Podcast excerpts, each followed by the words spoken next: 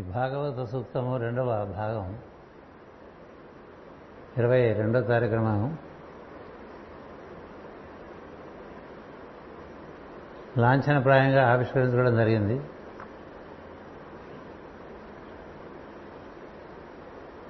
ఆ రోజు సభలో మనకి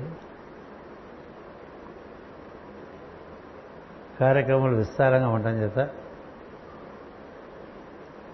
క్లుప్తంగా ఆవిష్కరించుకొని చూపించేసి ఆ తర్వాత కార్యక్రమంలో ప్రవేశించడం జరిగింది. ఈ పుస్తకం ప్రత్యేకించి మీరందరూ గమనించవలసిన ఏంటంటే ముందు అట్ట. ఈ అట్ట మీద శ్రీకృష్ణుడు నిర్మలమైనటువంటి యమునా నదీ జలాల్లో తన ముని వేళను అంటే ముందున్న వేళను నీళ్ళలో ఉంచి సేద తీరుతూ ఉంటే అక్కడే చేరి ఒక దూడ కూడా ఆ నీరు సేవిస్తోంది. ఈ శ్రీకృష్ణ పాదముల దగ్గరకు చేరటం అంటే సహస్రారం చేరటం. అసలుకి చేరి అక్కడ సేద తీరుతున్నటువంటి ఇంకా మహాభక్తుని వలె ఈ దూడ గోచరిస్తుంది. ఆ పాదములు చాలా అందంగా తీర్చిదిద్దబడ్డాయి. చిత్రంలో ప్రత్యేకత ఏంటంటే నీటిలో పాదాలు నిర్మలమైన నీరు కూడా చక్కగా మనకి సుస్పష్టంగా గోచరిస్తున్నాయి.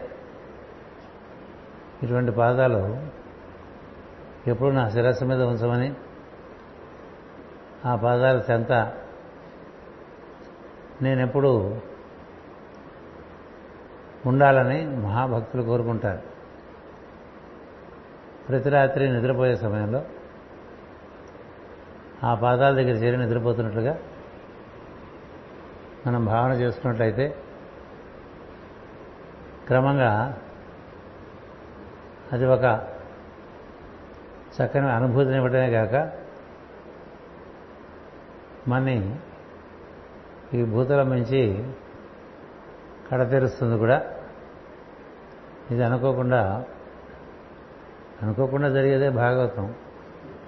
అనుకుని చేసేదని మనం చేసే పిచ్చి పని ఒక రోజున ఈ అట్ట మీద ఏం బొమ్మ వేయాలి అని ఆలోచన వచ్చినప్పుడు అలా ఒక్కసారి తీయంగానే కనబడ్డది. ఈ పుస్తకం ఈ విధంగా ఇంత అందంగా ముద్రణ వేయడానికి తెలుగు పుస్తకాలంటే కూడా నేను ఎప్పుడు నవనీతం సహకారమే కోరుతూ ఉంటా. ఎందుకంటే అతనికి ఈ పుస్తకం వేయటం దాన్ని అందంగా వేయటం అనేటువంటి విషయం నందు నాకున్న ఆసక్తి అతనికి తెలుసు. అందుకని అన్ని పుస్తకాలు ఇద్దరం కలిసి ఈ విధంగా ముద్రణ చేస్తూ ఉంటాం. ఇందులో తెలుపబడిన విషయాలన్నీ మనం భాగవత ప్రవచనంలో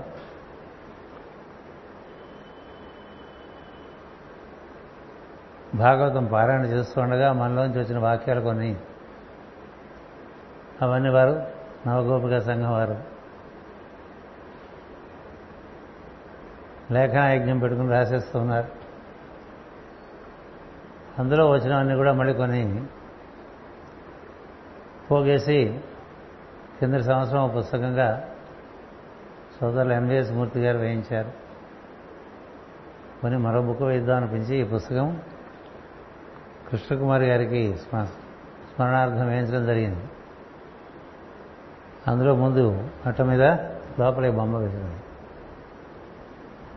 ఈ బొమ్మ వేసినప్పుడు ఒక భావన వచ్చింది. మనకి బొమ్మలు వేసుకుంటే ఏమొస్తుంది రాయాలి కదా. మనిషి భావ ప్రధానంగా బతుకుతూ ఉంటాడు. అందుచేత రుక్మిణీదేవి శ్రీకృష్ణుని తనను పతిగా చేయమని ఓ ప్రార్థన చేస్తూ పద్యం ఉంటుంది దశమస్కంధంలో మా విద్యార్థి దశలో ఈ పద్యాలన్నీ బాగా ప్రాచుర్యంలో ఉండేవి. ఇప్పుడు అవన్నీ పోయినాయి. రేవేవో వచ్చినాయి. కానీ పాత విలువలు మళ్ళీ ఉండటం చేత వాటిని మళ్ళీ మళ్ళీ మన వారికి పరిచయం చేయాలని అనే ఉద్దేశం చేత అనుకోండి. అకస్మాత్తుగా ఈ పద్యం గుర్తొచ్చింది. ఈ పద్యం మీకు చదివి వినిపిద్దామని మళ్ళీ ఈ రోజున దీని విధంగా మళ్ళీ ఆవిష్కరించుకుంటున్నాం అన్నమాట. ఎందుకంటే రుక్మిణీదేవి ప్రార్థన చేసిందంటే మనందరికీ కూడా అది చాలా రెలవెంట్ కదా? నమ్మితి నా మనంబున సనాతులనైన ఉమామహేశులను మేము ఎవరు? పార్వతి పరమేశ్వరం నమ్మితి నా మనంబున సనాతులైన ఉమామహేశులను మేము పురాణ దంపతుల మేలు భజంతు కదమ్మా. నేను ఎప్పుడు ప్రార్థన చేస్తూ ఉంటా కదా మీ ఇద్దరిని. మేటి పెద్దమ్మ దయాంబు రాసివి కదమ్మా. హరిని పతిని చేయుమమ్మ. హరిని నాకు భర్తగా చేయి. నేను నమ్మిన వారికి అనడును నాశము లేదు కదమ్మా ఈశ్వరి అని. అమ్మవారి ప్రార్థన అమ్మవారికి. ఏమడుతుందంటే నేను ఎప్పుడు ప్రార్థన చేస్తున్నాను కదా. మీరు పురాణ దంపతులు కదా. నువ్వు ఇవ్వలేదంటే ఏం లేదు కదా. సమస్త సృష్టి సంపద నీ చేతిలోనే ఉంది కదా. అందుచేత నువ్వు నాకు శ్రీహరిని నా భర్తగా పతియు గతియు అంటుంటాం కదా. ఆ విధంగా చేయతల్లి అని చెప్పి దండం పెట్టుకుని తిరిగి వస్తుంటే కృష్ణుడు వచ్చి రుక్మిణి దేవిని తీసుకుని వెళ్ళిపోతాడు. ఇది మనం రోజు చదువుకోవాల్సిన పద్యం. ఎందుకంటే మనకి హరిపతి అయితే మన జీవితం పూర్తిగా పండుగ. కదా? హరిపతి అయితే ఏం జరుగుతుందంటే మన సంకల్పము జ్ఞానము క్రియాశక్తి ఈ మూడు దినదినాభివృద్ధి చెంది మనం విశ్వవ్యాప్తమైనటువంటి తత్వంలోకి ప్రవేశించేటువంటి అవకాశం ఏర్పడుతుంది. అందుకని ఇది ఒకటి ఇందులో ఏర్పాటు చేశాం. ఈ పుస్తకం రావడానికి కూడా ఒక కారణం చెప్పే కదా. ఈ సుజాత గారు రాసిన సూక్తులు అట్లా ఈ రాధామాధం యాప్లో వేస్తూ ఉంటే ఇవి మళ్ళీ వేస్తే బాగుంటుంది మళ్ళీ ఇంకా వేస్తే బాగుంటుంది అడుగుతూ ఉంటారు. అలా కొంచెం అలజడి ఎక్కువైనప్పుడు వేస్తూ ఉంటారు. ఉన్న చదువుకోరు కొత్త అడుగుతూ ఉంటారు. అసలు విషయం చిన్నదే. పెద్ద పెద్దగా చేసుకుంటూ ఉంటాం. అంచేది ఇందులో ఒక్కటి ఏదో తోచింది నలభై తొమ్మిది వచ్చింది. ఎవరైనా దుర్భాష దుర్భాషలాడితే మౌనముగా భరించడం ఒక కళ్యాణ గుణము. వాటిని లోపలే నీ లోపల ఉండే వాసుదేవునికి సమర్పణ చేయాలి. నీలోని వాసుదేవుడు అందరిలోనూ ఉన్నాడు కాబట్టి ఎవరిని ఎందు నిష్కారణముగా ఒక మాట వదిలారో లేక నీ ఎందు ఎవరు అకార్యము చేశారో అది క్రమముగా వారికే చెందేట్లుగా వారిలోని వాసుదేవుని నుంచి కార్యక్రమము ప్రారంభమవుతుంది. ఈ వాసుదేవుడు అనేటువంటిది చాలా పెద్ద వెబ్ అది పెద్ద నెట్వర్క్. ఒక చోట పిగితే అది అలా తిరిగి మళ్ళీ ఎవడు ఏం చేశాడో వాడి దగ్గరికి వచ్చేస్తుంది. మంచిది మంచిని పెంచితే మంచి పెరుగుతుంది. మరొకటి పెంచితే మరొకటి వచ్చేస్తుంది. ఎందుకంటే అందరిలోనూ నిండి ఉన్నటువంటి వాడు వాసుదేవుడే. ఆ వాసుదేవుని మనం గుర్తించడమే ఈ భాగవత మార్గం. ఇంతమందిలో ఉండేటువంటి దైవాన్ని గుర్తించకుండా ఈ భాగవతం మొత్తం అంతా చదువుకున్నా మనకే ఉంటుంది. ఎందుచేతంటే అందరి ఎందు వసించి ఉన్నవాడు ఒకే ఒక ఈశ్వరుడు. వసి ఉన్నవాడు కాబట్టి వాసుదేవుడు అంటారు. ఈ వసించి ఉన్నవాడు తన సరదాగా తనే మూడు గుణాల్లోంచి ఇంకోటిగా వస్తాడు. వస్తే మనం మనం జీవులు అనుకుంటాం. మనం ఉన్నాం అనుకుంటూ ఉంటాం. మనం ఉన్నాం అనుకోవటం వల్ల ఆయనకే నష్టం లేదు కానీ మనకి చాలా నష్టాలు వచ్చేస్తాయి. ఏం చేద్దంటే నేనున్నాను అనుకునేసరికి నేను నాది నా వారు ఒకటి వస్తుంది. నేను ఇతరులను ఇంకోటి వచ్చేస్తాను ఇలా రాగానే తేడాలు తేడాలు పడిపోతాయి. మనసులో తేడాలు బాకులో తేడాలు ప్రవర్తనలో తేడాలు. అన్ని తేడాలు ఒక కారణం వల్లే వస్తాయి. ఒక్క బోల్తా కొట్టాం. ఒక బోల్తా. దైవం లేక ఈశ్వరుడు మన ఎందు మూడు శక్తులతోనూ ఉంటాడు ఇచ్చా జ్ఞాన క్రియాశక్తులతో. ఆయన మూడు గుణ మూడు గుణముల నుంచి ఇలా ప్రతిబింబిస్తాడు. సో ప్రతిబింబించబడ్డ జీవుడు మూడు గుణాలకు అవతల దేవుడే ఈశ్వరుడే. కానీ ఈ ప్రతిబింబానికి వేరే లక్షణాలు ఏర్పడిపోతాయి ఈ మూడు గుణాల మూలంగా.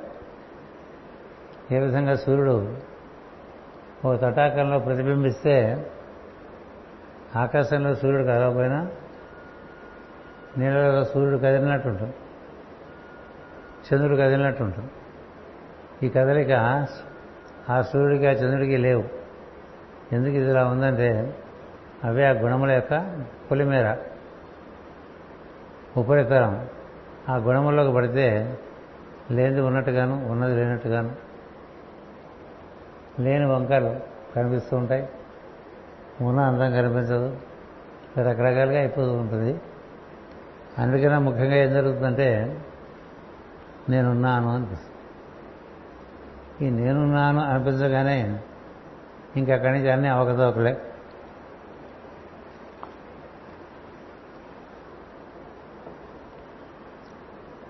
అందుచేత లేచిన ప్రతివాడు ఈశ్వరుడే తానుగా మెలుకొని ఉన్నాడు. ఈశ్వరాజ్ఞ చేతనే తను ఈ రోజంతా నడిపింపబడాలి. ఈశ్వరుని జ్ఞానం మనతో కూడి ఉండాలి. ఈశ్వరుని శక్తి మనతో ఉండాలి అని భావం చేయాలి. ధ్యానంలో ఈశ్వరుడే తానుగా ఉన్నాడు అనేటువంటిది మాటి మాటికి గుర్తు తెచ్చుకోవాలి.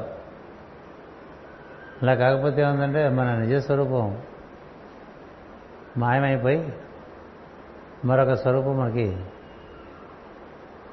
ఏర్పరచుకొని మనకి మనం నిర్వచనం ఇచ్చుకుని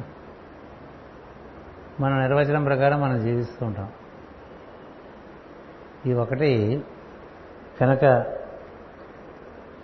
మనలో మనం ఆ మెలిక పడకుండా చూసుకోగలిగితే ఆ రోజంతా బాగానే జరిగిపోతుంది.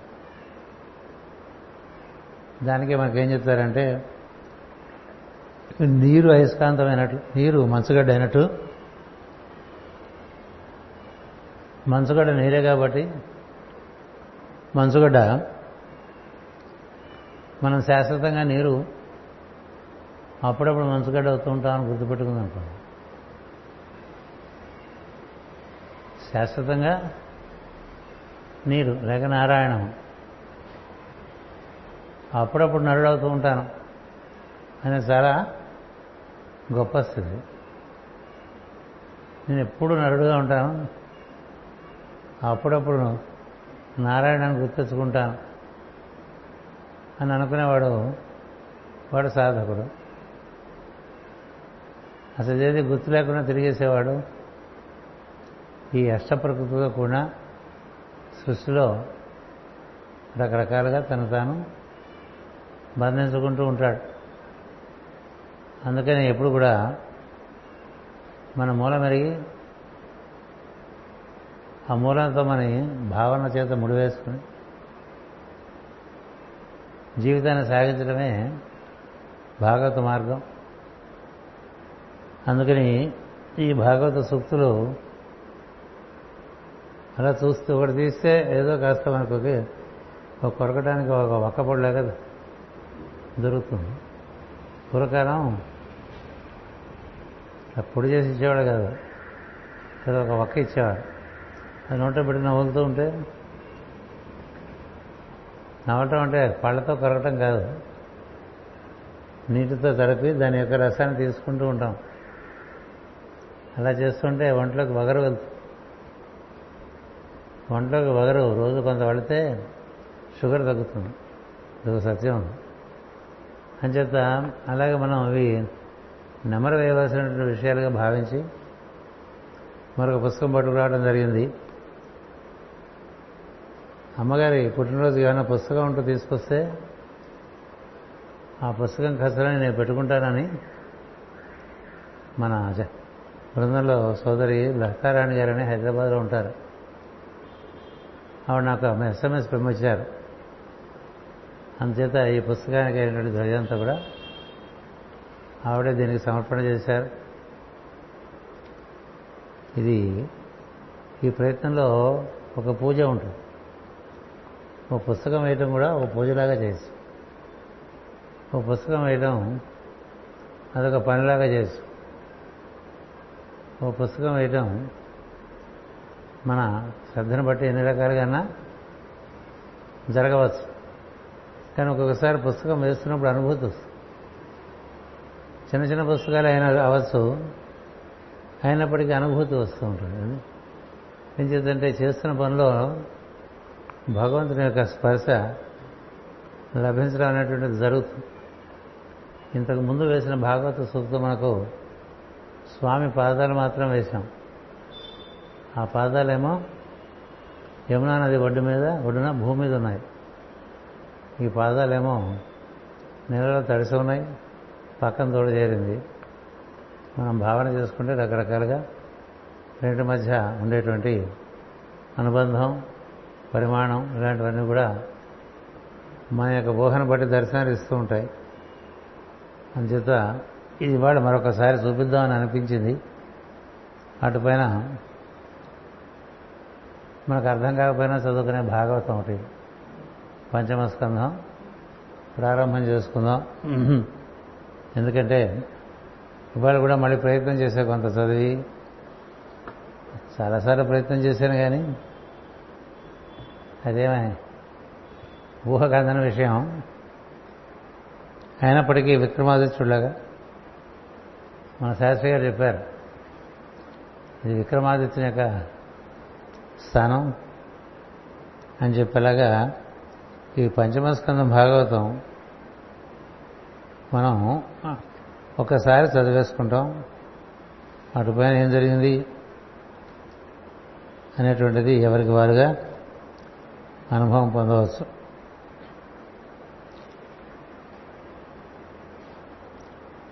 మీకు గుర్తుంటే జంబూ ద్వీపం వర్ణనం మొదలుపెట్టాం. అందులో భాగంగా ఇలావృతము అనేటువంటి నడుమ వర్షం తొమ్మిది వర్షములు ఏడు ద్వీపములు అని చెప్పాం. ఈ నడుమ వర్షంలో దాని నడుమ సువర్ణమయమైన మేరుపర్వతం ఉన్నది. దాని చుట్టూను గల ఉత్తరార్ధ భూగోళమును తామర మగ్గ వలె ఊహింపగా మేరువును దాని బొడ్డుగా ఊహింపవలను ఇది కుల గురులలో రాజు వంటిది. దేవతలందరూ దీన్ని చూసి ఆశ్చర్యపడుతుందరు. ఈ మేరుపర్వతము లక్ష యోజనముల ఎత్తును భూమధ్యరేఖకు అటు ఇటు గల భాగము వెడల్పు పదనారు వేల యోజనములు. అతడి నుండి మేరుదండం మీదుగా గల అడ్డకొలత కూడా పదనాలుగు వేల యోజనములే. ఈ మేరుదండమునకు అటునిటు గల దూరమునకు అడ్డుకొలత ముప్పది రెండు వేల యోజనములు. ఈ పర్వతమునకు ఉత్తర భాగమున నల్లని తెల్లని కొమ్మల వంటి పర్వతములు ఆకాశం లాంటివి ఉండను. అందొకటి తూర్పు నుండి పడమరకు వెడల్పు పెరిగి ఉండను. రెండవది ఉత్తరము నుండి దక్షిణమునకు పొడవు కలిగి ఉండను. ఈ మేరు పర్వతం గురించి మనకి అన్ని పురాణాలను వస్తుంది. మన భూ మన భూమధ్యరేఖ చుట్టూ ఒక పటకలాగా ఒక జోడి ఈ గ్రహ గ్రహరాశులు తిరిగేది సూర్యుడు కూడా దాంతో తిరుగుతున్నట్టు ఉంటుంది. అంటే మన భూమి మీద ఉన్నాం కాబట్టి మనం అలా గోచరిస్తుంది కాబట్టి అలాగే దర్శనం చేస్తాం. ఆ తిరుగుతున్నదంతా కూడా ఒక బంగారు కాంతి. అలా భూమి చుట్టూ దా ఏర్పడిపోతూ ఉంటుంది. భూమధ్య రేఖకి ఇరవై మూడున్నర డిగ్రీలు అటు ఇరవై మూడున్నర డిగ్రీలు ఇటు మనం చూడండి చెప్తూ ఉంటాం. కర్కాటక రేఖ మకర రేఖ అంటూ ఉంటాం. ఆ పట్ట అనమాట అదంతా కూడా సూర్యుని కాంతితో ఒక బంగారు పటక అంటే వడ్డాణం అని. ఒక వడ్డాణం ఏర్పడినట్టుగా ఉంటుందన్నమాట. దానిలో అన్నిటికన్నా ఎత్తైన పర్వతం మేరు పర్వతం ఆ భూమధ్య రేఖ చుట్టూ తిరిగే వాటిలో అత్యుత్తమంగా పొడుగ్గా ఆకాశంలోకి అది పెరిగి ఉంటుంది. ఉండటం చేత ఎత్తైన శిఖరం మీద కాంతి పడ్డప్పుడు ఆ కాంతి మరింత ఆకర్షణీయంగా ఉంటుంది. అంతేకాదు సూర్యాస్తమయం సూర్యమయం అప్పుడు సూర్యోదయం అప్పుడు ఆ కాంతి మనకి చాలా అత్యుత్తమైనటువంటి అనుభూతినిస్తూ ఉంటుంది. ఈ మేలు పర్వతము చుట్టూ మిగతా పర్వతాలని కూడా చాలా చిన్న పర్వతాలుగా అనిపిస్తూ ఉంటాయట. అందుచేత ఆ పర్వతం గురించి చాలా వర్ణన చేస్తూ ఉంటారు. మనవాళ్ళు కూడా హిమాలయాలు వెళ్ళినప్పుడు మేరు పర్వతాన్ని చూపిస్తూ ఉంటారు. అది కాదు మేరు పర్వతం. అది అలా ఉండండి. మేరు పర్వతం అనేటువంటిది అది ధ్రువుని నుండి ధ్రువతార నుండి సరాసరి ఉత్తర ధ్రువం మీదుగా దిగివచ్చి అది వెలుగుతూ ఉంటుంది. దాని గురించి ఇంకో చోట మాస్టర్ గారు చెప్తారు. ఏదేమైనప్పటికీ మేరు పర్వతం అనేది ఒక గుర్తుపెట్టుకోవాల్సిన పర్వతం. అది ఉన్నతోన్నతమైన పర్వతంగా చెప్తారు. ఎవరిని పొగడాలన్నా ఆ పర్వతంతోనే పోలుస్తారు. మేరు శిఖరం మేరు శిఖరం అంటుంటారు కదా. అంచేత ఈ మేరుకి అలాగే పశ్చిమ భూఖండంలో కూడా అమేరు అనేటువంటి మరొక పర్వతం ఉన్నది. ఆ అమెరు పర్వతం వల్లనే ఆ భూఖండానికి అమెరికా అని పేరు వచ్చింది అది అమేరు ఇది మేరు. అలాగే ఇక్కడ మనకి శంబళ గ్రామం ఉన్నది. సనత్కుమారుని యొక్క నివాసనంగా అలాగే పశ్చిమలో సనత్కుమారుకు నివాసంగా శాస్త్ర పర్వతం ఉన్నది. తూర్పు పడమరలో కూడా కొన్ని అద్భుతమైన శిఖరాలు ఏర్పరిచి ఉంచారు భూమి మీద అందుకని చాలా పర్వతాలు చెప్తారు ఈ వర్షాల్లోనూ ద్వీపాల్లోనూ. ఊరికే ఒకసారి వినేద్దాం ఆ తర్వాత ఎవరెవరి అనుభూతి వారిది. భూమి కేంద్రం నుండి పరిధి వరకు గల కొలతలు ఇక్కడ చెప్పబడినవి. భూకేంద్రం నుండి ఒక వైపు పరిధి వరకు పదహారు వేల యోజనములు మరి ఒక వైపునకు పదహారు వేల యోజనములు. మొత్తము ముప్పై రెండు యోజనములు. భూకేంద్రం నుండి ఉత్తర ధ్రువం వరకును అటు దక్షిణ ధ్రువం వరకు గల మొత్త మొత్తము లక్ష యోజనములు ఉన్నాయి అంటే భూమి మధ్య నుంచి మనం అడ్డంగా తూర్పురములుగా తీసుకుంటే అంటే కేంద్రం నుంచి పదహారు వేల లక్షల యోజనాలు అంటే మళ్ళీ ఇటు కేంద్రం నుంచి ఇటుపక్కకి పడమరకి పదహారు లక్షల యోజనాలు అంటే ముప్పై రెండు లక్షల యోజనాలు భూమి యొక్క వ్యాసము అని చెప్పారు. అలాగే భూమి కేంద్రం నుంచి ఊర్ధ్వంగా మనం తీసుకున్నట్లయితే ఉత్తర ధ్రువానికి లక్ష యోజనాలు ఉందిట ఇది పదహారే. అది లక్ష. ఎన్ని రెట్లు ఉందో మీరు చూసుకోండి. ఎత్తు కానీ దీని చుట్టూ ఇంకా అలా అలా పద్మాలు వరల వరలుగా వస్తూ ఉంటాయి కదా. అందుచేత అంతా కలిపితే మళ్ళీ గొడంగా కనిపిస్తుంది. మన తింటే మనకు కనిపించేది అది అలాగా పెరుగుతూ ఉంటుంది. ఎందుకంటే ఒక ద్వీపానికి ఇంకో ద్వీపానికి రెండిట్లు మధ్య వ్యత్యాసం. ఆ వ్యత్యాసంలో సముద్రాలు ఉంటాయి. ఉప్పు సముద్రాలు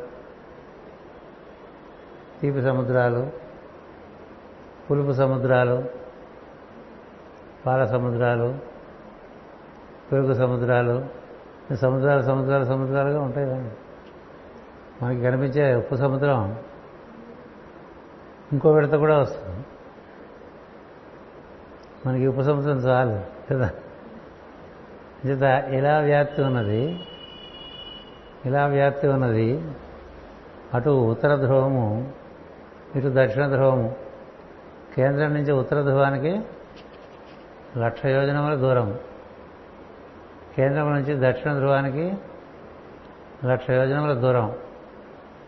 కేంద్రం నుంచి పరిధికి కనబడుతున్న పరిధికి పదహారు లక్షలు. అంటే ఐదారు రెట్లు ఇంతకన్నా పొడుగు ఎక్కువగా ఉందన్నమాట. ఎందుకంటే ఈ పక్కకు కూడా మళ్ళీ ఐదారు రెట్లు పెరిగిపోతుంది. ఒక అమలం ఇలా విసుకున్నప్పుడు లోపల ఒక్కొక్క రేఖ రేఖ రేఖ రేఖ విసుకుంటే ఇంత గమలం ఇంత అయిపోదా అలా. అది మీరు బాగా రాత్రిపూట పడుకున్నప్పుడు ఊహ చేసుకో. భూకంపనం గురించి ఊహ చేసుకోవచ్చు. అన్నిటికీ పైన ఉపరితలంలో మీకు ఈ శంబళ ఉంటుంది. భూమి మీద ఉందని చెప్తారు కదా. ఈ భూమి మీద ఉన్నది భూమి యొక్క ఏడో కట్టలో ఉంది అని చెప్తారు మళ్ళీ. చెప్పింది మరి ఇంకోసారి చెప్పినప్పుడు అందులో ఇంకో రహస్యాన్ని ఎమిటి చెప్తారు. అందుకని మనం వీటి ఇటువంటి విషయాలు ఎందుకు బోహలో ఉంటే రాత్రి ఎప్పుడు నిద్ర వస్తే అప్పుడు నిద్ర వస్తుంది. నిద్ర గురించి చింతించకుండా ఇలాంటి విషయాల గురించి మనం భావం చేస్తూ పడుకున్నాం. బాగుంటుంది కదా? కాబట్టి ఎలా జరుగుతుంది. వరకు ఇట్లా దక్షిణ ధ్రువం గల దూరం మొత్తం లక్ష యోజనములు. తెల్లని నల్లని కొమ్మలు కొమ్ములు గల పర్వతములు అనగా సూర్యుడు ఉదయించుతున్నట్లును అస్తమించుతున్నట్లును కనిపించు హద్దులు.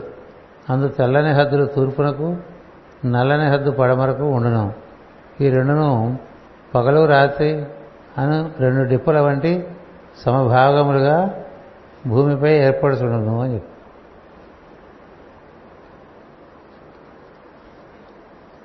ఉత్తర ధ్రువం నుండి దక్షిణ ధ్రువమునకు గల దూరము పొడవ అనియు భూమధ్యరేఖపై తూర్పు నుండి పడమరకు భూకేంద్రముగా మీదుగా గల దూరం వెడల్పు అనియు సంకేతింపబడినది. భూమధ్యరేఖ వెడల్పు. ఉత్తర దక్షిణ ధ్రువాలు పొడవు. ఇందుల కొలతలు యోజనముల లెక్కలో చెప్పబడినది. నేటి కొలతలు లెక్కలు మైళ్ళలోనూ మీటర్లోనూ చెప్పబడను. ఆ లెక్కలకు ఈ లెక్కలకు సంబంధము ఎవరికని తెలియదు. ఈ వాక్యం ఎన్నిసార్లు ఎన్ని చోట్ల రాశారో మర్చిపోయారు ఎక్కడ యోజన వచ్చినా అక్కడల్లా కూడా రాశారు. ఈ యోజనాలు అంటే వారికి ఏం తెలియదు ఎవరికి వచ్చిన గ్యాస్ వాళ్ళు కొడుతూ ఉంటారు. దానికి ఇంతవరకు ఒక వైజ్ఞానిక వైజ్ఞానికమైన పరిష్కారం లభించలేదు. యోజనాలను యోజనాలుగానే గుర్తించండి అని ఎక్కడ యోజనాల గురించి వచ్చినా అలాగే రాసుకుంటూ వచ్చారు. ఈ లెక్కలు యోజనము కొలత నేటి లెక్కల్లో ఎంత దూరమో కనుగొనటకు ఆధారము లేదు. ఒక యోజనము పది మైళ్ళని కొందరు ఎనిమిది మైళ్ళని కొందరు ఏడు మైళ్ళని కొందరు అనేక విధములుగా చెబుతున్నారు. ఇవి ఊహాగానములే కానీ సప్రమాణములు కావు అని ప్రమాణములు లభించినచో ఇన్ని మతభేదములు ఉండవు కదా సుప్రసిద్ధులైన ప్రాచ్య పాశ్చాత్య పండితులు పలువురు ఈ లెక్కలను కూర్చి చర్చించి సప్తద్వీపముల హద్దులను భూగోళమును గుర్తించి నిర్ణయించుటకై చర్చలు రార్థాంతములు చేసిన గ్రంథములు వందల కొలది పుట్టు పుట్టుతున్నవి పుట్టలుగా ఉన్న వందల కొలది పుట్టలు ఉన్నవి అందు ఎక్కువ భాగము పండితులు చేసిన సాముగరుడిలే సర్కసులే కానీ మనకు బోధపరిచిన విషయం ఏమీ లేదు. మొత్తం మీద అప్పటి శాస్త్ర సిద్ధాంత సాంప్రదాయములు కాలగర్భమున మరుగుపడినవనియు మనకు అందలేదనియు చెప్పుటొక్కటే సత్యము. కానీ ఈ యోజనముల లెక్కలను గూర్చి సందేహింపవలసిన పని లేదు. మహాభారతము భాగవతము విష్ణు పురాణము హరివంశము కూర్మ పురాణము మున్నకు గ్రంథములన్నిటి అందును ఈ కొలతలు ఒకే విధముగా ఉన్నవి కనుక సత్యములనియే అంగీకరింపబడను. ఈ గ్రంథకర్తల పరిభాషా సాంప్రదాయము మనకందుటకు ఆధారములు తినగా లభించే వరకు ఊహాగానములు చేయక ఉన్నది ఉన్నట్లు చెప్పినది చెప్పినట్లు వివరించుకున్నట ఒక్కటే మంచి పద్ధతి ఎప్పుడో దీని గురించి తెలుస్తుంది. అంతవరకు వాళ్ళు ఎట్లా చెప్పారో అట్లాగే చెప్పుకుంటే మంచిది. దాన్ని మనం ఇంకొక రకంగా నిర్వచించి పక్క పక్కదారి పట్టించకుండా అని మాస్టర్ గారు హెచ్చరిక చేస్తున్నారు. ఈ జంబూ ద్వీపమునకు తూర్పు పడమరలు ఉప్పు సముద్రములు హద్దుగా గలవేను ఇది మనకు తెలుసు కదా? జంబూ ద్వీపం అంటే చెప్పా కనపడే భూభాగం. దానికి తూర్పు గోదావరిలో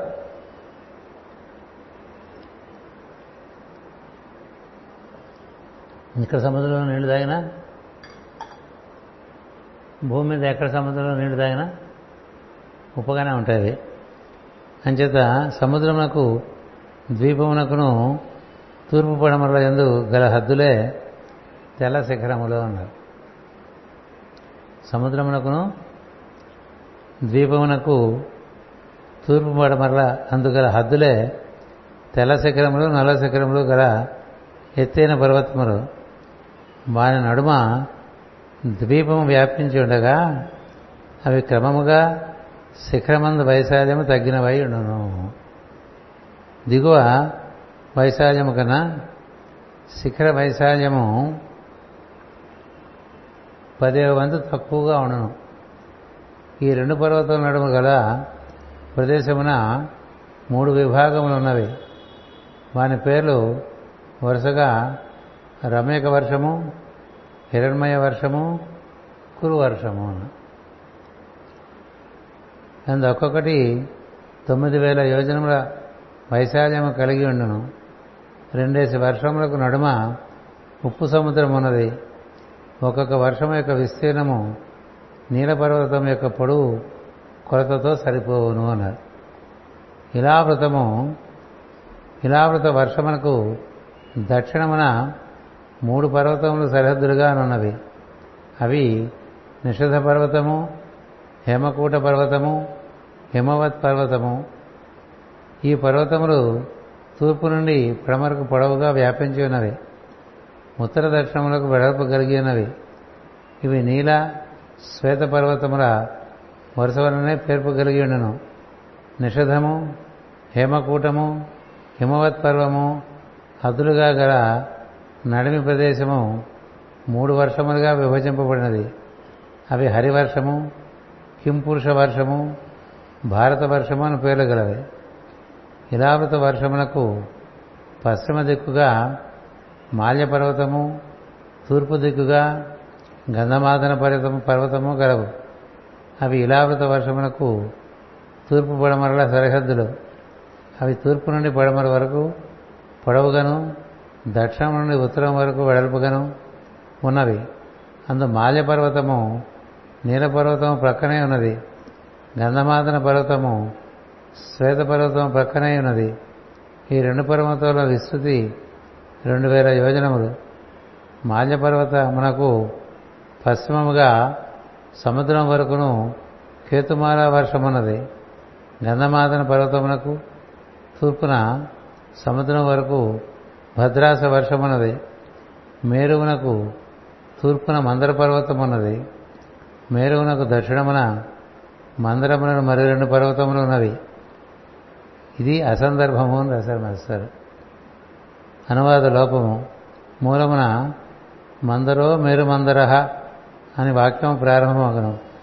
మూలమును అనుసరించి మందరమనగా దక్షిణ ధ్రువమునకు దిగువగా ఉన్న బిందువు మేరుమందరం అనగా ఉత్తర దక్షిణ ధ్రువుల మీదుగా పైకి కిందకి పొడిగించిన రేఖ. అర్థమైందా?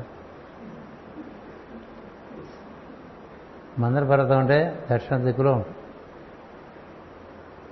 ఆ మందర పర్వతం నుంచి తూర్పులో ఉండేటువంటి మేరు పర్వతం వరకు ఒక రేఖ గీస్తే దాన్ని మేరు మందరం అంటారు. మేరు మందిరం అంటే మరో రెండు మందర పర్వతాలని అనువాదంలో వచ్చింది. ఏది మన కవిత్రయం చేసిన అనువాదం అది తప్పని చెప్తున్నారు మాస్టర్ గారు. ఎందుకంటే మాస్టర్ గారికి వెంటనే సంస్కృత భాగవతం కూడా పక్కన పెట్టుకుని చూస్తూ ఉండేవారు. వీళ్ళు ఏమైనా కొంచెం కమిషన్లు కమిషన్లు ఉంటే అవి ఆయన సర్దుతూ రాస్తూ ఉండేవారు. రాయలేదనుకోండి మనం ఏం గుర్తించాం కదా. మనకనే ఒకటి.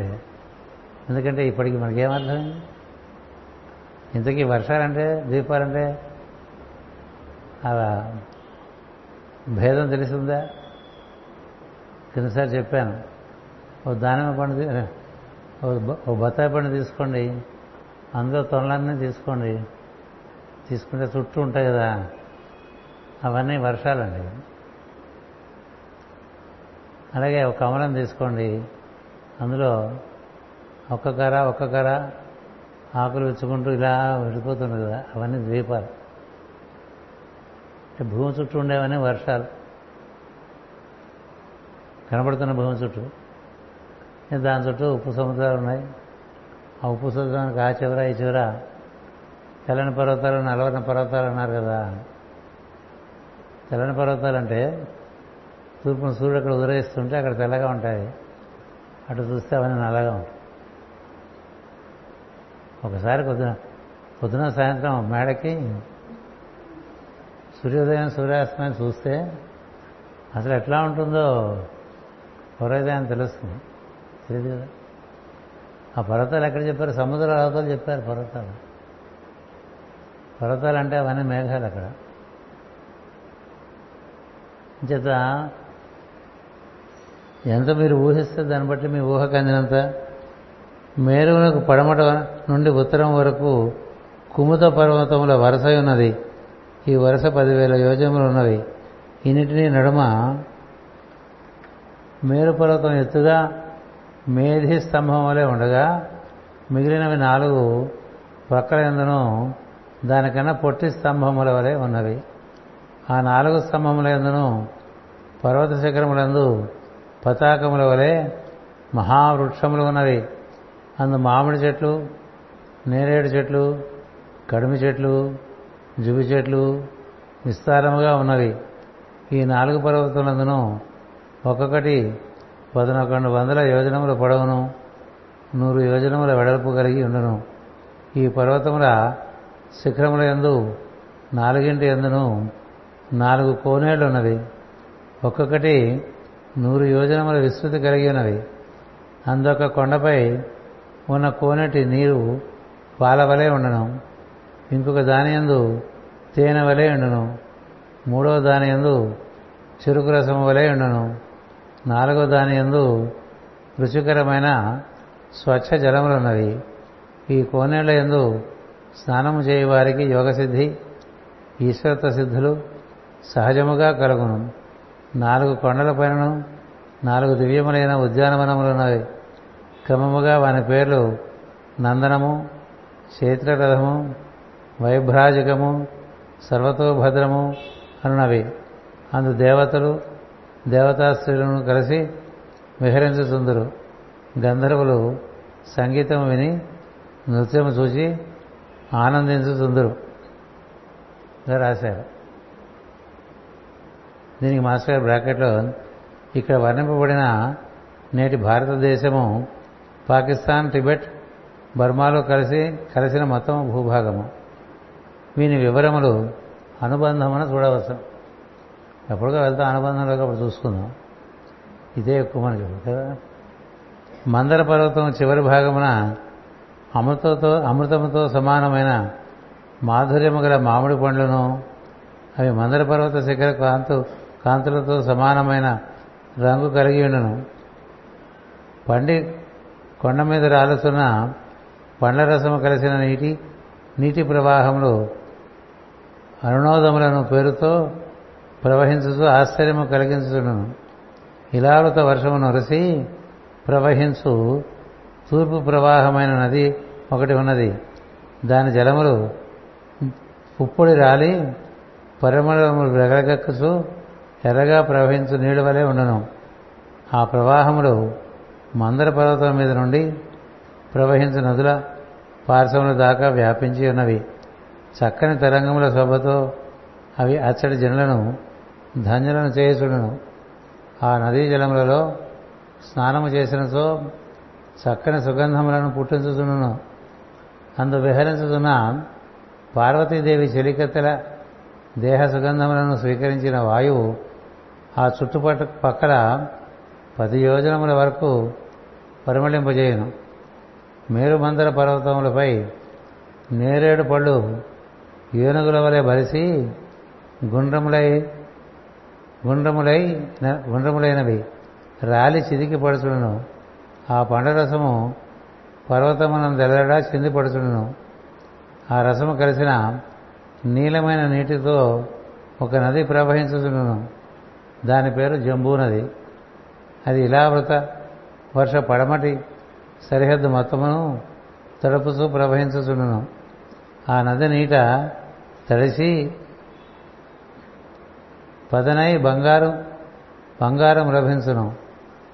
అది మట్టితో కలిసిన రజనై గాలికి సూర్యరశ్మికిని గురి అయి చక్కగా పుటమ పెట్టబడినట్లు పరిశుద్ధి చెందుతూ నుండును. ఆ బంగారమును జంబూ నదము అందరూ. అది అసలు దేవతలందరికీ భూషణమైన మేలిమిగా తడుక్కు మనసుండును అచ్చట సుపార్శ్వమను మరి యొక్క కొండ కలదు. దాని నుండి ఐదు తీయని నీటి ప్రవాహములు ఐదు దిక్కులను ప్రవహించను. అందొక్కొక్కటి ఐదు బారల వెడల్పు గల చక్కన చక్కని చిన్న నది. ఈ ఐదును సుపార్శ్వ పర్వత శిఖరముల మీదుగా నుండి దిగువనకు ప్రవహించుతూ ఇలావృత పర్వతం యొక్క పశ్చిమ భాగమును తడుపుచుండును. ఆ నదుల జలములు కేవలము తేనె వలె ఉండను. ఆ జలములు గ్రోలిన గ్రోలిన వారి నిశ్వాస పరిణములు పరిమళములు నూరు యోజనముల వరకు వ్యాపించను. కుముద పర్వత శిఖరముపై పుట్టిన నదులు మర్రి చెట్లు త్వరలలో నుండి దూరి ప్రవహించుతూ వచ్చుచుండును వాని పాలవలే పెరుగువలే నేతి తేనెవలే తేనె బెల్లము వివిధ రుచులు కలిగి వివిధములైన ఆహార సంపదలు కలిగించి తృప్తి పొందించుచుండును అందుండి వస్త్రములు శయ్యలు ఆభరణములు మొదలగు వస్తువులు కోరిక తీరగా లభించుతుండను అందు పెరిగిన పత్తి చెట్ల వలనను బూర్జ వృక్షముల పొరల వలన చక్కని వస్త్రములు లభించడం చెట్ల కలపతో చేయబడిన శయ్యలు ఆసనములు లభ్యములగును. అనగా మంచములు కుర్చీలు తయారు చేయబడి లభించడం ఇంకనూ ఆభరణం అనగా చెట్టు బట్టలతో కొయ్యతో పూలతో కేసరములతో మున్నగు వస్తు సంపదతో చేయబడిన ఆభరణములు. కుముత పర్వత శిఖరము నుండి ప్రవహించిన రుచికరమైన నీటి ప్రవాహములు ఇలావృత వర్షమునందున్న వారికి మహాసంపదలు సమకూర్చును ఆ నీరు త్రావి పెరిగిన వారికి చర్మము ముడతల పడదు జుట్టు తెల్లబడదు దేహమునకు దుర్గంధము కలగదు ముసలి వేషము రాదు. చనిపోదునని భయం లేదు. చలి ఎల చలి ఎండల బాధలుండవు. పర్వతమూలమందలి ప్రదేశములలో విహారములు జరుపుకున్నటకై నివాసములు ఏర్పరచుకున్న దేవతలు రాక్షసులు దివ్యమునులు గంధర్వులు ఉన్నగు వారు కొందరు వారందరూ కాలము గడుపుతుందరు. మేరుపర్వతం నడుమ కర్ణిక ఉన్న ప్రదేశము చుట్టూను కేశవం వలె కూర్పు చెంది ఒక గుంపు పర్వతములు ఉన్నవి. అవి కురంగము కురరము కుసుంభము వికన్ విక విక వికంగతము త్రికూటము శిశిరము పతంగము వృషకము నిషధము శితివాసము కపిలము శంఖము అని పేరు గల పర్వతములు మేరు ద్ర కేంద్రములకు తూర్పున మరి నాలుగు కొండలు ఉన్నవి. దేహకూటము జఠరము పవనము పారయాత్రము అని పర్వతములు. అందు మొదటి రెండు తూర్పు వైపుగాను మిగిలిన రెండు పడమట వైపుగాను ఉండను. ఇందు ఒక్కొక్కటి దక్షిణం నుండి ఉత్తరమునకు పద్దెనిమిది వేల యోజనములు తూర్పు నుండి పడమరకు రెండు వేల యోజనములు వెడల్పు కలిగి ఉండను. వానికి దక్షిణమున కైలాసము కరవీరము అని పర్వతములున్నవి. ఉత్తరమున త్రిశృంగము మకరము అని పర్వతములున్నవి. మేరువునకు చుట్టూను ప్రదక్షిణముగా ఎనిమిది కొండలున్నవి. వాని వెడల్పు దక్షిణం నుండి ఉత్తరమునకు రెండు వేల యోజనములు. తూర్పు నుండి పడమరకు పొడవు పద్దెనిమిది వేల యోజనములు. అగ్నిదేవునకు ప్రదక్షిణము చేయుతున్న జ్వాల వలె ఈ మేరువు చుట్టూ ఉండును. మేరు శిఖరమునకు బ్రహ్మపురం ఉన్నది అది పదివేల యోజనముల పొడవు.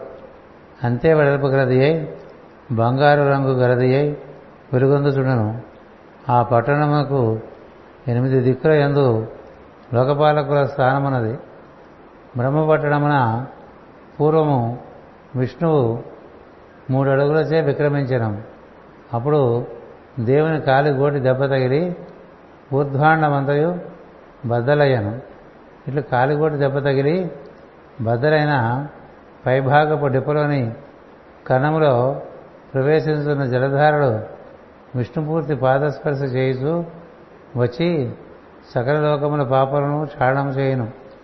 ఈ నీరు భగవత్పాది అను పేరు గలది అయి ఎక్కువ కాలము స్వర్గమును విహరించను.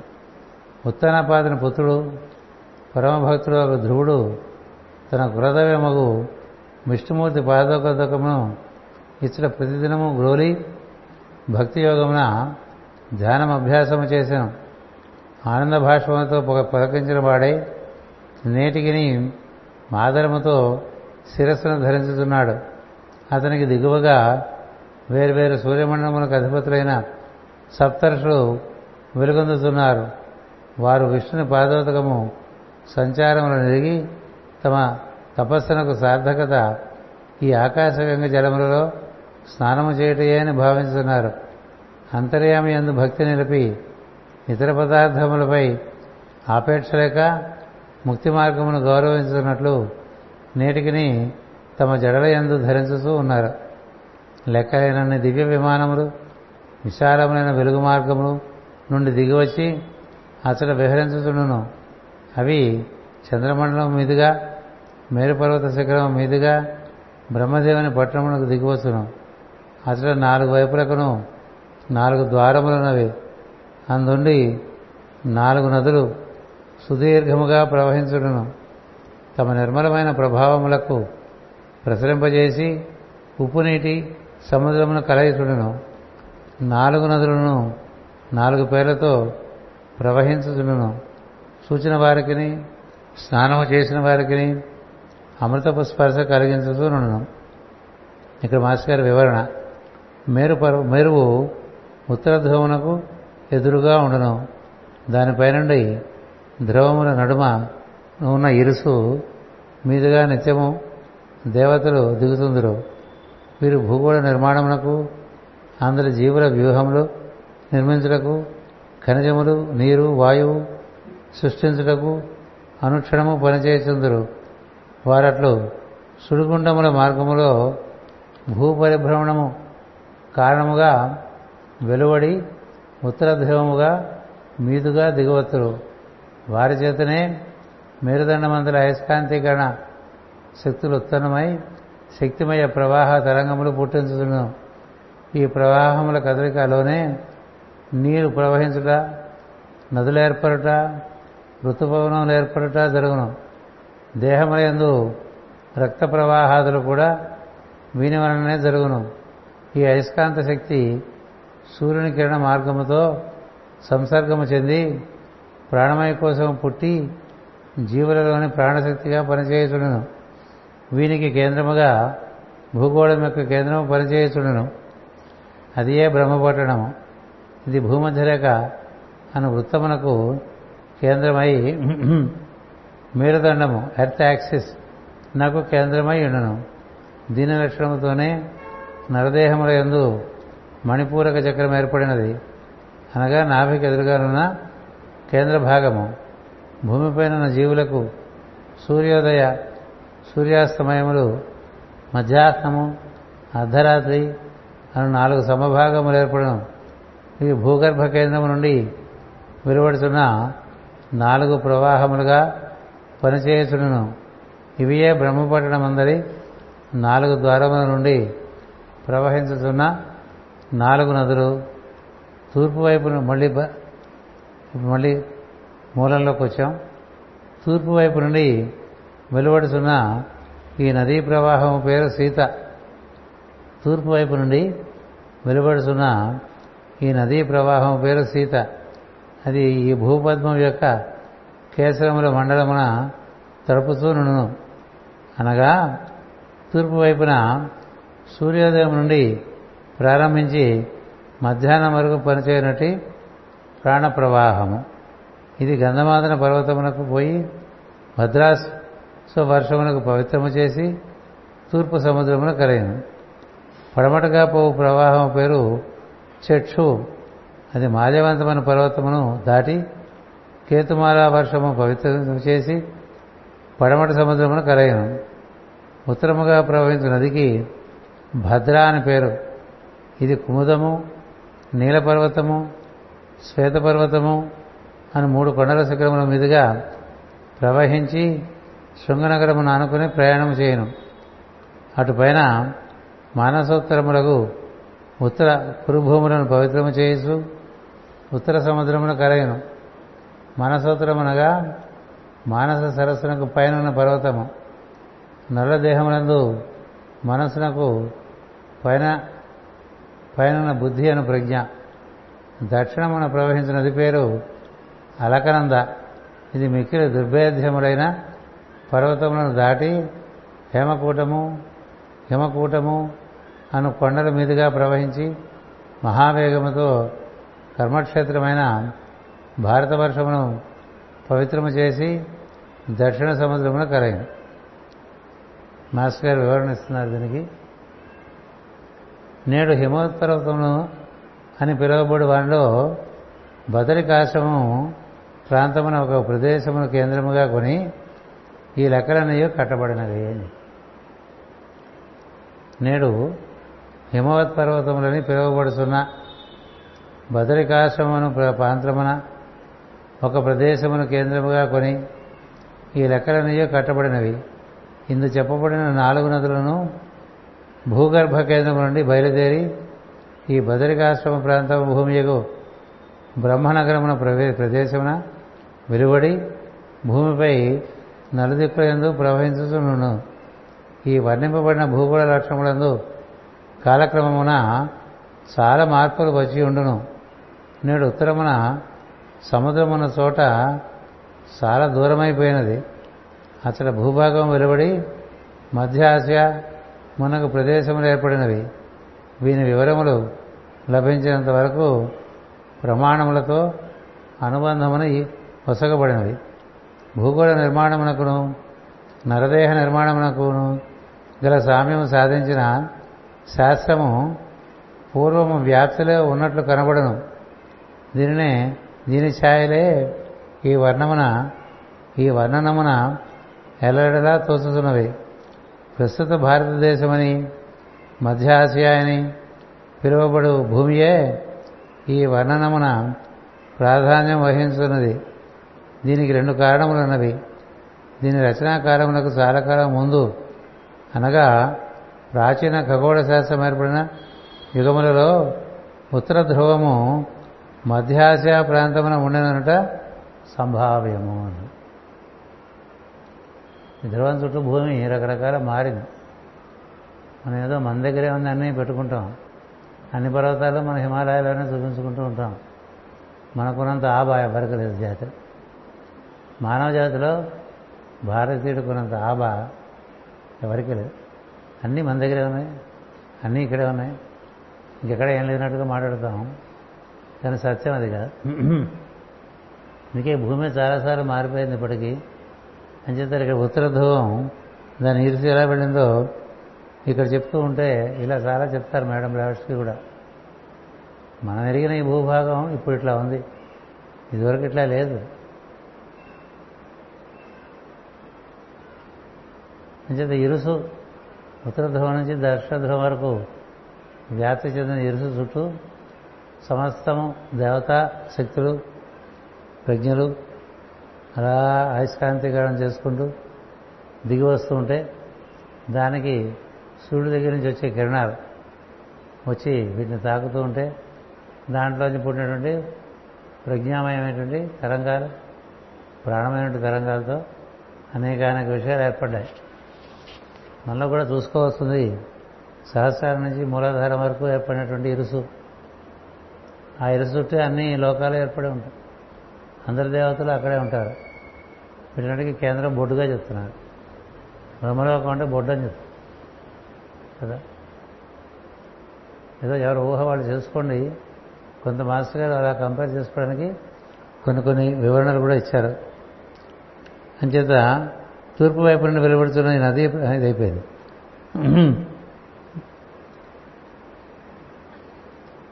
ప్రస్తుత భారతదేశమని మధ్య ఆసియా మధ్య ఆసియా అంటే మిడిల్ ఈస్ట్. మిడిల్ ఈస్ట్ అంటే మనకి చాలా చిన్న చూపు కదా. ఒకప్పుడు ఆఫ్రికాలో ఉండే సహారా ఎడారి అంతా ఎడారి కాదు. అత్యద్భుతమైనటువంటి భూమి. ఇప్పుడు మహత్తరమైనటువంటి ఎడారి అయితే కదా? కొన్ని ఎడారుల చోట ఎన్నో ప్రాంతాల్లో చాలా అద్భుతమైన ప్రకృతి ఉండే చోట ఎడారులు అయిపోయినాయి. ఎడారులు ఉండే చోట నీళ్ళు వచ్చేసినాయి. కొత్త కొత్త భూభాగాలు వచ్చేసినాయి. ఎక్కడెక్కడో నేరేడు పళ్ళ గురించి చెప్తుంటే మన ఊళ్ళోనే కదా నేరేడు పళ్ళు ఉంటాయి. ఆంధ్రాలోనే కదా మామిడి పళ్ళు ఉంటాయనుకుంటాం మనం కదా. అలా ఉండదు. తిరిగితే తెలుసు. పోర్టోరికో అనే ద్వీపంలో రోడ్డు కట్టు ఇటు కూడా అనే మామిడి చెట్లే ఉంటాయి. మీరు రోడ్డు మీద వెళ్తుంటే మామిడి పళ్ళు టప్ టప్ టప్ అని కాళ్ళ మీద పడుతూ ఉంటాయి. ఎవరు తీసుకోరు ఎవరు కోసుకోరు ఎక్కడ చూసినా మామిడి పళ్ళే. తీసుకు తింటే కూడా ఏమనరు పళ్ళు రుచిగా ఉంటాయి. మొత్తం ద్వీపం అంతా పళ్ళు మొదట మొట్టమొదటిసారి చూసినప్పుడు చాలా ఆశ్చర్యంగా ఉంటుంది కదా. సో ఈ భూమి ఏం చూసాం కనుక మనం ఏం చూడలేదు కదా. ఏమీ చూడలేదు. ఇటుపక్క వెళ్తే అనకాపల్లిను అటుపక్క వెళ్తే తగలబోదసా ఇంతే కదా మనది ఏం తెలియదు ఇక్కడ చెప్పే భూమి అసలు మనకి అవగాహనకే అందని భూమి. అయినప్పటికీ చదువుకుంటున్నాం. కాబట్టి ఇది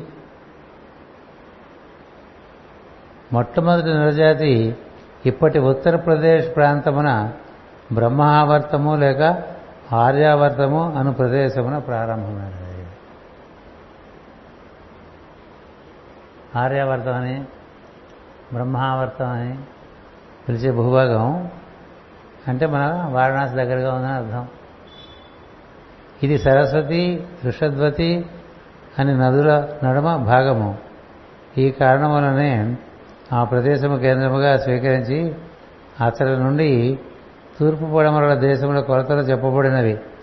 ఆ ప్రదేశమునందు ప్రభుత్వము సంస్కృతికి సంస్కృతి నాగరికత వైభవపేతముగానున్న రోజులలో ఇప్పుడు కాదు. మనకి వారణాసి విద్యాలయాలకి పశ్చిమ దేశాల నుంచి మహాజ్ఞానులు వస్తుండేవారు. వారణాసి పాటలీపుత్రం. అలాగే ఉజ్జయిని. అలాగే అదే మనం తక్షశిల. నాలుగైదు విశ్వవిద్యాలయాలు విశ్వవ్యాప్తంగా పేరుగన్నవి. భూగోళంలో అన్ని చోట్ల నుంచి ఇక్కడ చదువుకోవడానికి వస్తూ ఉండేవాళ్ళు. పైథాగరస్ కూడా వచ్చాడని చెప్తారు. యేసుక్రీస్తు వచ్చాడని చెప్తారు. ఈ క్రీస్తు పూర్వం చాలామంది ఆ విధంగా వస్తూ ఉండేవారు. అంత అర్వాచన కాలమున గుప్త శాతవాహన రాజుల పరిపాలమున ఉజ్జయిని మహావైభవమును అనుభవించుతుండగా వరాహమిహుడు మునగు శాస్త్రకారుడు ఉజ్జయిని కేంద్రముగా కొని దానికి తూర్పు పడమలుగా లెక్కలు ఏర్పడుతుంది మనం ఉన్న చోటు నుంచి లెక్కలేసారు అందరూ. అందుకని కొంత కొంత తేడాలు ఉంటాయి లెక్కలు అని చెప్తున్నారు. బ్రిటిష్ వారి పరిపాలన రవి అస్తమించని రాజ్యము జరుగుబడి అయిన ఇరవై ఐదవ శతాబ్దంలో లండన్ సమీపంలో గల గ్రీన్విచ్ అనే గ్రామంను కేంద్రముగా కొని రఫేల్ మున్నగు ఖగోళ శాస్త్రజ్ఞుడు తూర్పు పడమర కొలతలను ఏర్పరిచారు. ఇప్పుడు ప్రస్తుతం మనం అది ఫాలో అవుతాం మేరువు మున్నగు పర్వతముల నుండి వేల సంఖ్యలో పుణ్యనదులు ప్రవహించుచుండును.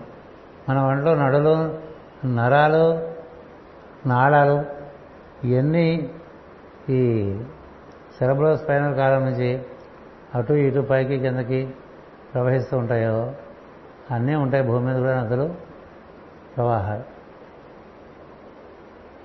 ఎందుకంటే ఇదే ఆధారం. భూమికైనా మానవుడికైనా. మేరు జంబూ ద్వీపం మందు భాగమైన భరత వర్షము కర్మభూమి అనబడను అని. తక్కిన వర్షములలో నివసించు వారు దేవతల లోకము నుండి భూమికి దిగి వచ్చినవారు. సృష్టి ఆరంభమునందు భరతవర్షమును మాత్రమే భౌతిక శరీరములతో పుట్టిన నల్ల జనసంఖ్య ఉండిరి మిగిలిన ప్రదేశములలో స్థూల శరీరములు లేక సూక్ష్మ శరీరముతో తిరుగుతున్న నరులు వానరులు ఉండేవారు. మిగిలినదంతయు వృక్షములు ప్రాథమిక జాతులు ఖనిజములు నదులు మహాదేహములు గల జలచరములు స్థూలదేహములు లేని నరులు కూడా పరిపాలనము నాగరికత రాజ్యాంగము మొదలైనవి కలిగి ఉండేవారు. వారి దేహములు భౌతిక నరుల దేహముల కన్నా చాలా పెద్దవి. వారు మరియు వారికి కామగమనము కామరూపము సామాన్య సామర్థ్యములుగా ఉండడివి భౌతిక దేహము లేనప్పుడు మనసును బట్టి గమనం ఉండను. ఎచ్చడికి పోవాలనో అచ్చడి నుందురు ఎంత పరిమాణము కావాలనుకున్నదో దేహం అంత పెద్దది అంత చిన్నది అగుతుండేది వానరులకు దేహములు లేనట్లు కామరూపులుగా జీవించినట్లును వాల్మీకి మహర్షి రామాయణమున బాలకాండలో వానరోత్పత్తి వర్ణనమును తెలిపాను. వానరులు దానవులు అసురులు రాక్షసులు మున్నగ వారందరూ ఈ తరగతి వారే. వారిలో యుద్ధములు కూడా సంకల్ప రూపములు. గెలిచిన వారి సంకల్పములు లక్ష మందిని చంపును రామాయణ యుద్ధమున పాల్గొన్న వారి సంఖ్యలను గమనించినచో వారు భౌతిక దేహములతో ఉన్నట్లా ఈ భూగోళంపై చోటు జారడిది కాదు. కొన్ని కాలములలో పరిణామ వశమున సంకల్పమును బట్టి తాత్కాలికముగా భౌతిక దేహములు ధరించడం కూడా కనిపించేది. కొన్ని సందర్భములలో పరిణామ వశమున సంకల్పమును బట్టి తాత్కాలికముగా భౌతిక దేహములు సంకల్పం మాత్రం చేత ధరించడం కూడా కనిపించడం. రాముడు మునగ వారు భరతవర్షమునకు సంబంధించిన వారు ఒకటిచే పూర్తిగా భౌతిక దేహములు ధరించిన నరుడు. వారికిని ఈ భౌతిక దేహములు లేక చెల్లించే వారికిని మిత్ర సహచరత్వాది సంబంధములు కూడా ఉన్నవి. భౌతిక దేహములు లేని వారిలో ఋషులు మునులు సిద్ధులు మునగు సన్మార్గులను అసురులు వానరులు మున్నగు మోటువారు కూడా కలరు. ఆయా జాతులకు నాగరికత కలుగు కాలములలో ఆంజనేయుడు జాంబవంతుడు మునగు మహనీయులు అప్పుడప్పుడు వారి నడుమ కలిసి తిరిగిన కాలములు కూడా కలవు. సామాన్యముగా ఈ సూక్ష్మదేహముల వారు వందల కొలది సంవత్సరముల ఆయువు కలిగి ఉందరు. ఆంజనేయుడు జాంబవంతుడు మున్నగు వారు యుగముల తరబడి ఆయుర్దాయము కలిగి ఎందురు ఈ భారతవర్షమును భౌతిక దేహదారులు మొదటి నరులుగా దిగిన భూమి అందరూ. మొట్టమొదటిగా భౌతిక దేహం ధరించినటువంటి నరుడు పుట్టింది భారతవర్షం అని ఇందే భౌతిక కర్మలు ప్రారంభమైనవి. కనుక ఇది కర్మభూమి. మిగిలిన వర్షముల వారు పుణ్య పుణ్యములను అనుభవించుతూ కర్మాచరణ మొక్కలు లేని మిగిలిన వర్షములలో జీవించుతున్నారు. వారికి అవి భూలోకమున స్వర్గ నివాసములు అటు వారు పదుల వేల సంవత్సరములు జీవింతులు ఒక్కొక్కరికి కొన్ని ఏనుగుల బలముండును దేవతతో దేవతలతో సమానులై వజ్రదేహములతో జీవించుతుందరు. వారికి నిద్ర మరుపు పొరపాటు ఇట్లాంటివి ఉండవు. మనసు పనిచేయుటకు భౌతిక మస్తిష్కము అంది జీవగణములు అక్కరలేదు. కనుక నిద్ర మొదలగునవి ఆవశ్యకములు కావు. విలాసమునకై సంకల్పించుకొని నిద్రాదులను అలవరుచుకొనవచ్చును. ఎన్నడను సంతోషముతో ఉందురు. భయం ఉండదు కనుక అసత్యము కపటము అవ ఆవశ్యకములు కావు. భయం లేదు కాబట్టి అబద్ధం చెప్పక్కర్లేదు. భయం లేదు కాబట్టి మోసం చేయక్కర్లేదు. ఇది ఎప్పుడైనా విన్నారండి? భరత వర్షం అంటే ఏంటి? మిగతా వర్షాలు అంటే ఏంటి? భూమి మీద మొట్టమొదటిలా ఉందని భాగవతంలో ఉందని మేము ఎప్పుడో చదువుకున్నాం ఏమన్నా చెప్పారా? ఇప్పుడు ఇట్లా ఉన్నట్టుగానే మాట్లాడుకుంటూ ఉంటాం. కదా? ఇవాళకి లంక అంటే ఆ లంక అనుకుంటుంది అక్కడే మనం రాముడు కొట్టిన వంతెన ఉందని ఏదో పిచ్చి పిచ్చి మాటలని మాట్లాడదాం అలా ఉన్న భూమి ఇప్పుడు ఇలా తయారైంది. ఏది? మొట్టమొదట పుట్టిన భూమి గురించి చెప్తున్నారు. ఎక్కడ భౌతిక శరీరధారులైన నలున్నారో అది భరతవర్షం. భౌతిక శరీరం అది ఎక్కడ మొదలైందంటే ఒక్కొక్కళ్ళు ఒక్కొక్క చోట అని చెప్పారు. వ్యాసుడు రాసినప్పుడు భద్రికాశ్రమం అన్నారు. అద్భుతమైన విశ్వవిద్యాలయాలు వచ్చినప్పుడు వారణాసి నలంద ఇలాంటివి వచ్చేసిన ఉజ్జయిని. ఇప్పుడు వస్తే ఎక్కడ చెప్తున్నాం?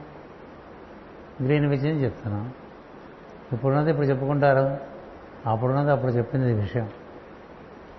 అప్పుడు ఎలా ఉండేది అంటే భౌతిక శరీరం ధరించిన వాళ్ళు కొంతమంది మిగతా భూభాగం అంతా కూడా సంకల్పంతో ఏర్పడిన శరీరాలు కామరూపాలు కలిగి ఉంటాయి. వాళ్ళలో సజ్జనులు ఉన్నారు దుర్జనులు ఉన్నారు సిద్ధులు ఉన్నారు అసురులు ఉన్నారు రకరకాల జంతు రూపాలు ధరించిన వారు ఉన్నారు. వాళ్ళకి రూపానికి ఇది మిద్దమైన రూపమేం లేదు. వాళ్ళ సంకల్పం చేస్తే రూపం పెద్ద చేసుకోవచ్చు. రూపం చేసుకోవచ్చు. స్వేచ్ఛగా జీవించవచ్చు. వాళ్ళకి స్వేచ్ఛ. ఎందుకంటే కర్మ లేదు. అంచేత వాళ్ళకి భోగమయ లోకాలుగా వర్ణించారు. ఆ జీవులకు. వాళ్ళ మధ్య జాంబవంతుడు ఆంజనేయుడు. ఇలాంటి వాళ్ళు కొంత వారికి సహాయకారులుగా ఉంటూ ఉండేవారు అని చెప్తూ వచ్చారు మాస్టర్ గారు. అందుకని భరతవర్షం అంటే అర్థం ఏంటంటే ఎక్కడ భౌతికంగా నరుడు దేహం ధరించి మనసాధారంగా జీవిస్తున్నారు. వారందరూ భరతవర్షంలో ఉన్నట్టే. వారు ఇక్కడి నుంచి అన్ని చోట్లకి పాకారనేది మన ప్రాచీన విజ్ఞానం. ఇరాన్ అంటాం అనుకోండి అది ఆర్యాన్ ఇరాక్ అంటాం అనుకోండి ఆర్యాక అది. యూరోప్ అంటాం కదా అది ఆర్యోప. ఆర్య సంబంధంగానే మనం లోపలికి బాగా వెనక్కి వెళ్ళి ఈ విషయాలు తెలుసుకుంటూ ఉంటే చాలా తెలుస్తూ ఉంటాయి. అవన్నీ కొన్ని ఇందులో వివరించారు. ఖగోళ శాస్త్రంలో వివరించిన ఉన్నాయి. చరిత్ర అంతా అవకతవకగా ఉంటుంది. ఎందుకంటే ఏదో ఒక సామ్రాజ్యంలో చాలా ఒక సామ్రాజ్యం చాలా పెద్దదైనప్పుడు అప్పుడు వాళ్ళు అంతకుముందు చరిత్ర తిరగతోడి వాళ్ళ దృష్టితో రాస్తారు మనం చెప్పుకునే నెలలన్నీ కూడా రోమన్ చక్రవర్తులు వచ్చిన నెలలే. జనవరి ఫిబ్రవరి మార్చి అంటూ ఉంటాం అలాగే మనకి డేట్ మారటం అనేది అర్ధరాత్రి పెట్టారు కదా. ఎందుకని వాడికి అప్పుడు ఆరు గంటలు అవుతుంది? మన అర్ధరాత్రి వాడికి పొద్దున ఆరు గంటలు. సూర్యోదయం ప్రకారం లెక్కలు చూసుకోవటం మానేసి వాడు లెక్కలు కదా మనం ఫాలో అవుతాం. రాత్రి ఒంటి గంటకు పుట్టాడు అనుకోండి పిల్లవాడు. ఇవాళ ఒకటో తారీఖు కదా. జరిగిపోయిన రాత్రి ఒంటి గంట పుడితే వాడు ముప్పై ఒకటి జులై పుట్టినట. లేకపోతే ఒకటో తారీఖు పుట్టినట. వాడు మొదటి సూర్యోదయం ఎప్పుడు? అంతకుముందు సూర్యోదయం ఎప్పుడు? నువ్వు ఎలా అనుకుంటే అలా అయిపోయింది కదా? మన వారు సూర్యోదయం నుంచే రోజు ప్రారంభం. ఎవరికో సూర్యోదయం మనకెందుకు? వాళ్ళు లేచడానికి అనుకుని మా మూల వాడికి మనకి ఆరు గంటల తేడా. లేక ఐదున్నర గంటలు. వాడు సూర్యోదయం మనకు లెక్క మన సూర్యోదయం మనకు. రకరకాలుగా వక్రత చెందుతూ ఉంటుంది. ఇంకొక పేర కూడా చదివినా? ఎందుకంటే ఎంత చదివినా? కొన్ని కొన్ని వెలుగుతాయి. ఎందుకంటే మనకి తెలిసిన విషయాలు వెలుగుతాయి. తెలియని విషయాలు వెలిగించుకోవడానికి ప్రయత్నం చేయాలి. ఇది ఇంతటితో ఆగిపోతుంది కాబట్టి తొంభై ఏడు పూర్తి చేసేద్దాం. వారికి మోక్షం అక్కర్లేదు. ఎవరికి? నరదేహం లేని వాళ్ళకి మోక్షం అక్కర్లే. కారణం ఏమనగా భౌతిక కర్మలు లేవు కనుక కర్మబంధములు తప్పనిసరి కావు. నిరంతరము జననమరణములు ఉండవు. ఎప్పుడో ఒక మారు పుట్టుదురు. మరి బోరు కొడుతుంటే మళ్ళీ పుడతారని ఒకసారి ఎంతో కాలం తర్వాత కానీ చనిపోరు.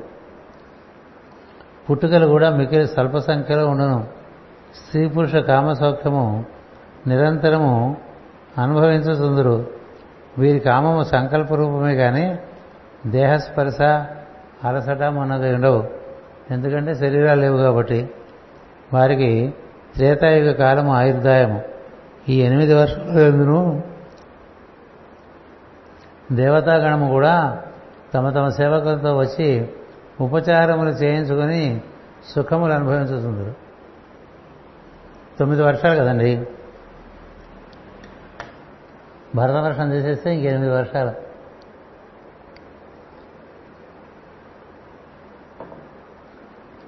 ఆ ఎనిమిది వర్షాల్లో ఉండే దేహదారులు యొక్క విశిష్టత చెప్తున్నారు. వాళ్ళకి మనకు ఉండేటువంటి ఈ కర్మ కర్మఫలం అన్నీ ఏం లేవు. అంచేత వాళ్ళు స్వేచ్ఛగా ఆనందంగా జీవిస్తూ ఉంటారు. అప్పుడప్పుడు పైలోకాల నుంచి కూడా దేవతలు వచ్చి వీళ్ళ చేత బాగానే సేవలు అవి చేయించుకుంటుంటారు. ఇది కాళ్ళు ఒత్తించుకుని నడుము ఒత్తించుకుని దిమ్మిసా చేయించుతారా? కదా? ఇది ఉంది దొరికితే మనుషులు ఎన్నైనా చేయించుకోవచ్చు కదా. తమ తమ దేవకులతో వచ్చి ఉపచారములు చేయించుకుని సుఖములు అనుభవించరు. కారణమేమనగా వారికి వివిధ ఋతువులోని సుఖానుభవ భేదములు ఈ భౌతిక జగత్తున తప్ప పైలోకములలో ఉండవు కదా? అందుకే కదా మనవాడు పోతుంటారు ఫారెస్ట్. వెళ్ళి అక్కడ ఏదో రకరకాలుగా స్నానాలు చేస్తారట. చెప్పుకుంటూ ఉంటారు కదా. కొత్త కొత్త వింతరాన్ని చూడటానికి కదా వెళ్తుంటారు Hong Kong Bangkok Kuala Lumpur. East ఏంటి వెస్ట్ ఏంటి ఎడిపోయినా అదే కదా. భారతదేశంలో కూడా వచ్చేస్తున్నాయని అన్నీ కలిసిపోతున్నాయి. కాలం మహిమ. కారణమేమనగా వారికి వివిధ ఋతువులోని సుఖానుభవముల భేదములు ఈ భౌతిక జగత్తును తప్ప పైలోకములలో ఉండవు. వాడికి సీజన్స్ లేవు కదా. సీజన్స్ రాస్తే చాలా విసుగ్గా ఉంటుంది. ఎప్పుడు చలికాలం ఉంటే బాగుంటుందా? ఎప్పుడు ఎండాకాలం ఉంటే బాగుంటుందా? ఎప్పుడు వర్షాకాలం ఉంటే బాగుంటుంది. ఏదైనా ఎప్పుడు ఒకటే ఉంటే ఏం బాగుంటుంది?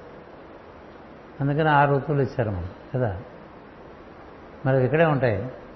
పైలోకాల ఋతువులు లేవు అందుకని వాళ్ళు కింద రోగాలు వస్తుంటాయి పాశ్చాత్య దేశాలు వెళ్తే వాళ్ళకి అక్కడ సరిగా ఉందంటే ఐరోపా ఖండంలో దక్షిణ భూభాగానికి వచ్చేస్తారంటే స్పెయిన్ కోస్టల్ ప్రాంతాలకి ఇటలీ దక్షిణ ప్రాంతాలకి గ్రీకు దక్షిణ ప్రాంతాలకు వచ్చి అడ్డమైనవి తిని అడ్డమైనవన్నీ చేసి అంతా నానా గోలా చేసేసి మళ్ళీ తిరిగి వాళ్ళ ఊళ్ళు వెళ్ళిపోతుంటారు.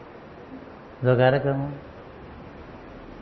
అలాగే పశ్చిమ భూఖండంలో వాతావరణం బాగుండకపోతే తూర్పుకి వచ్చేస్తుంది.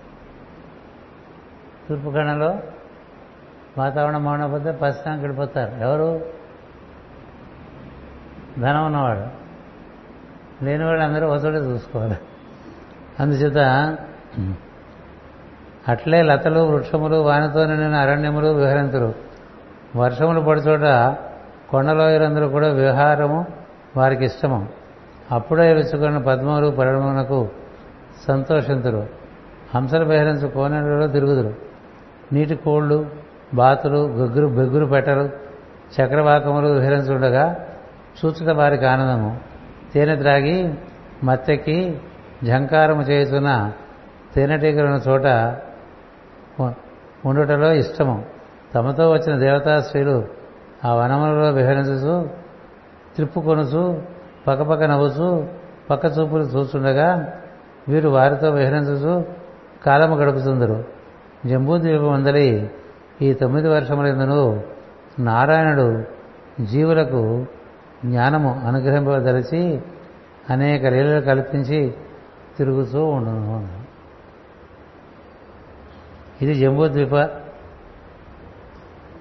వర్ణంలో పెద్ద భాగం. ఇందులో ఇప్పుడు మనకి వర్షాలు వస్తాయి. వర్షం అంటే చుట్టూ ఏర్పడ్డది. ద్వీపాలంటే సముద్రాల తర్వాత ఏర్పడేది ద్వీపం అంటే గుర్తుపెట్టుకోండి రెండు సముద్రాల మధ్య ఉండే ద్వీపం. కదా? అందుకని ఈ ద్వీపాలు ఎట్లా? ఉప్పు సముద్రం తర్వాత చెప్పే కదా? పులుపు సముద్రం తీపి సముద్రం పాల సముద్రం నేతి సముద్రం పెరుగు సముద్రం ఏదో చాలా చెప్తారు. ఏమిటో చూద్దాం ఒకసారి మనం కూడా అర్థమవుతుంది. అంత అర్థమైతే అంత అర్థమవుతుంది. ఇప్పుడు ఒక వర్షం అయింది జంబు ద్వీపవర్ణంలో భరత వర్షం అయింది ఇప్పుడు ఇలావృత వర్షము భద్రాస వర్షము హరివర్షం అని అలా ముందుకు వెళ్తాం ఎంత తెలిస్తే అంత తెలుస్తుంది అనుకుంటూ సాగిపోదాం. స్వస్తి ప్రజాభ్య పరిపాలయంతాం న్యాయేన మార్గేణ మహీమహీషా ఓ బ్రాహ్మణేభ్య శుభమస్తు నిత్యం. లోకా సమస్తా సుఖినో భవంతు. లోకా సమస్తా సుఖినో భవంతు. లోకా సమస్తా సుఖినో భవంతు. ఓం శాంతి శాంతి శాంతి